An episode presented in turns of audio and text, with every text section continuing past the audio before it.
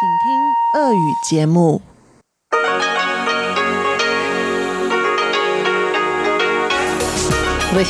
Международное радио Тайваня. В эфире русская служба Международного радио Тайваня. У микрофона Мария Ли. Здравствуйте! Мы начинаем ежедневную программу передач из Китайской Республики. Наша программа звучит в двух выпусках. Первый на частоте девять тысяч пятьсот девяносто килогерц с четырнадцати до пятнадцати ю ти си. И второй на частоте пять тысяч девятьсот килогерц с семнадцати до семнадцати тридцати ю ти си.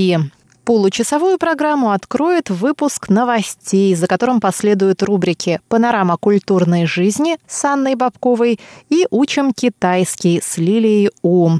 А часовую программу продолжит музыкальная передача «Нота классики», которую ведет Юнна Чень, и повтор почтового ящика с Анной Бабковой.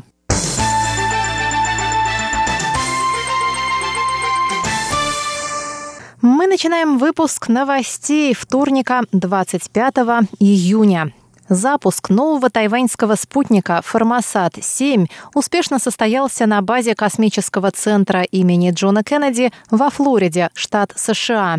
Спутник, разработанный совместными усилиями Тайваня и США, был запущен двадцать пятого июня в четырнадцать часов тридцать минут по тайбэйскому времени с трехчасовой задержкой относительно первоначального графика.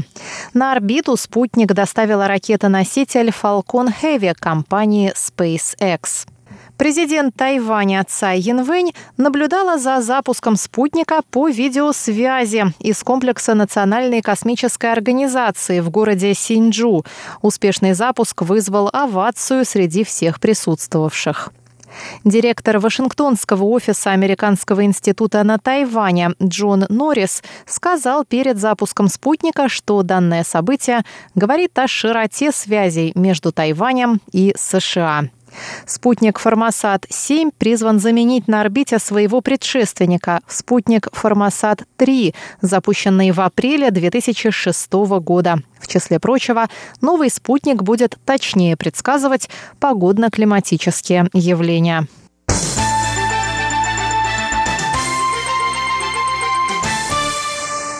Министерство обороны Тайваня сообщило во вторник, что пристально наблюдает за ситуацией в Тайваньском проливе после того, как утром через пролив прошел китайский авианосец «Ляонин».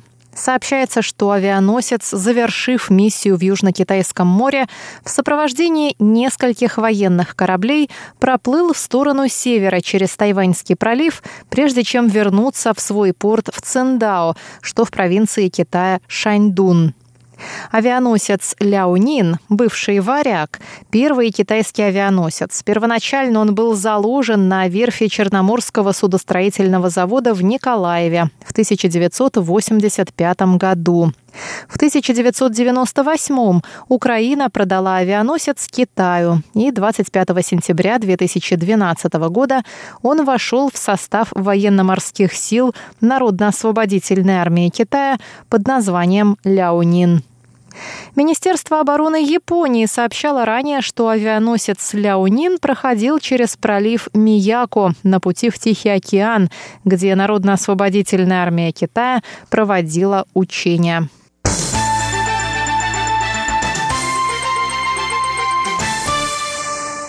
Министерство обороны Тайваня заявило во вторник, что процесс закупки американских вооружений идет согласно графику.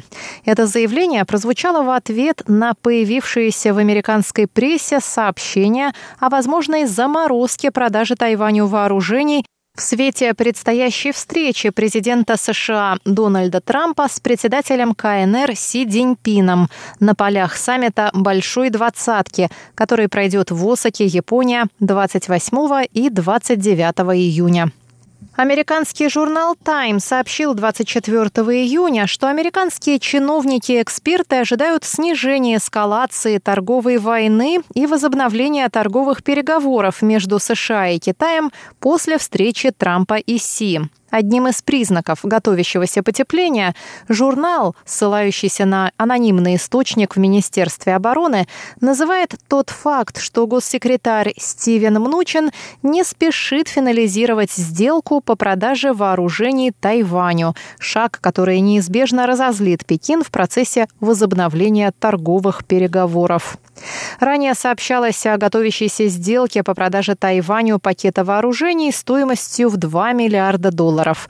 В пакет входят сто восемь танков и «Абрамс», а также противотанковые ракетные комплексы и другие оборонные вооружения.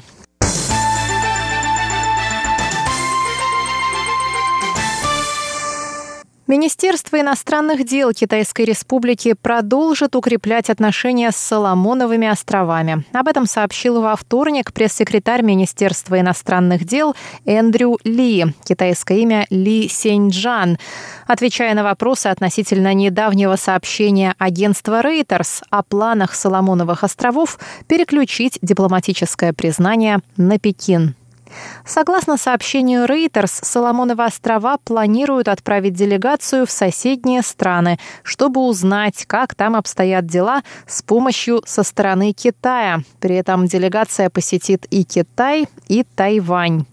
Пресс-секретарь Министерства иностранных дел сказал, что Соломоновы острова полностью уверены в искренности Тайваня. Общение и диалог между Тайванем и Соломоновыми островами протекает гладко на всех уровнях правительства, правительственных ведомств, оппозиционных партий, парламентариев всего политического спектра. Они полностью осознают позицию нашего правительства, наши убеждения и стремление продолжать укреплять связи с Соломоновыми островами. Думаю, этот сигнал очень важен, и они полностью это понимают, сказал Эндрю Ли. Он добавил, что со дня вступления на пост премьер-министра Манаса Сагавара в апреле этого года сотрудничество между Тайванем и Соломоновыми островами продолжается. Соломоновы острова – крупнейший дипломатический союзник Тайваня в Южно-Тихоокеанском регионе.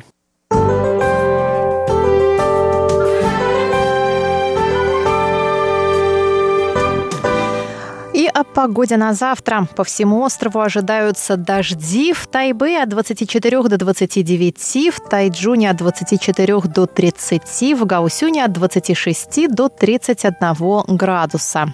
Сейчас в Тайбэе громыхает гроза, двадцать пять градусов тепла, влажность девяносто четыре процента. Выпуск новостей для вас подготовила и провела Мария Ли. Оставайтесь с русской службой МРТ.